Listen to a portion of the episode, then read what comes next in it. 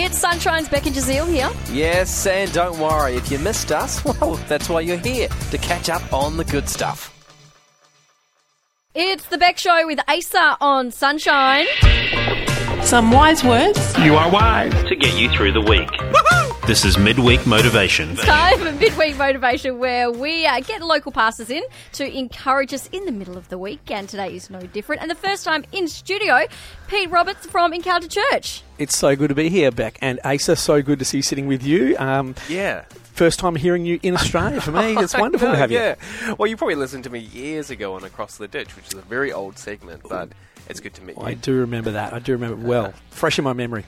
What are we talking about today? How are you going to motivate us? Wow. Well, it is midweek motivation, Beck, as you uh, as you've pointed out, and spring is almost here. I mean, the weather today beautiful. It's going to be even better tomorrow, but we are coming on the back of winter, and in winter, you know, our emotions, our feelings, we can be a little flat, not just personally, but flat in our organisations, flat in our workplaces. Sometimes our churches feel a little flat, and we think, just when spring comes, it's going to be, uh, it's it's going to be so much better. But you don't have to be trapped by that. You know, we can actually be a change agent in that. You don't have to. Uh, be subject to that. You can actually change what your organisation or your workplace or your home feels like by just simply uh, being an encourager, by encouraging people what they're at. And so there's this there's this uh, thing called a thermostat that's in all a lot of. Um, a lot of devices, and uh, you can make a difference by being a thermos. A thermostat is actually something that is um, it, it, it sees what the temperature is in that in that thing, and then it turns it does some physical action that actually raises the temperature or lowers the temperature to get it to the exact temperature that it needs to be. And I reckon we can be thermostats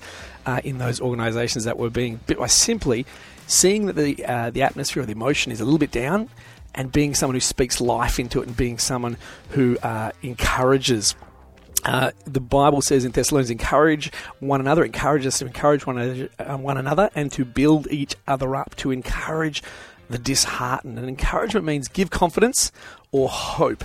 You know, it literally means to speak into courage.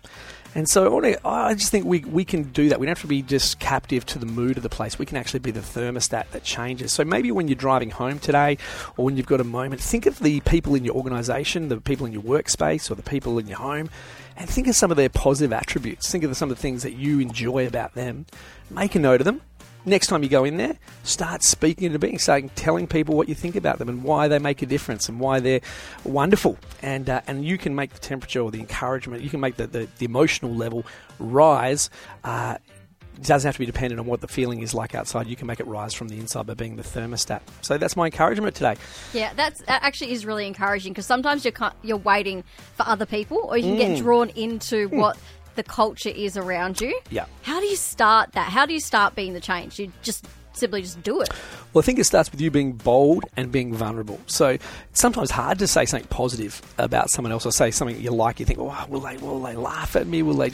So you need to be a little bit bold and a little bit vulnerable. Uh, but as you do that, it starts to spread. You know, someone goes, ah. You know what that is? I do like that about Beck.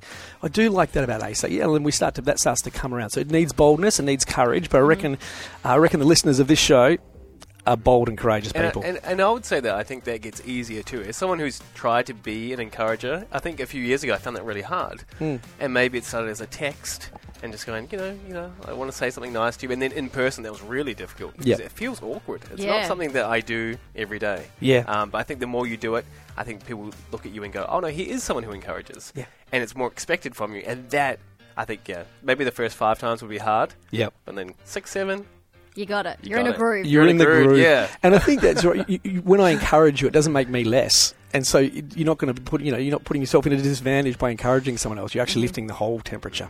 Brilliant. I love it. Pete Roberts from Encounter Church. Thank you for coming in and motivating us today. Great to be here. We really hoped you enjoyed that chat. It has been Sunshine's Beck and Jazeel. I think I enjoyed it more the second time. It was good. Left a nice taste in my mouth. We'll see you from three.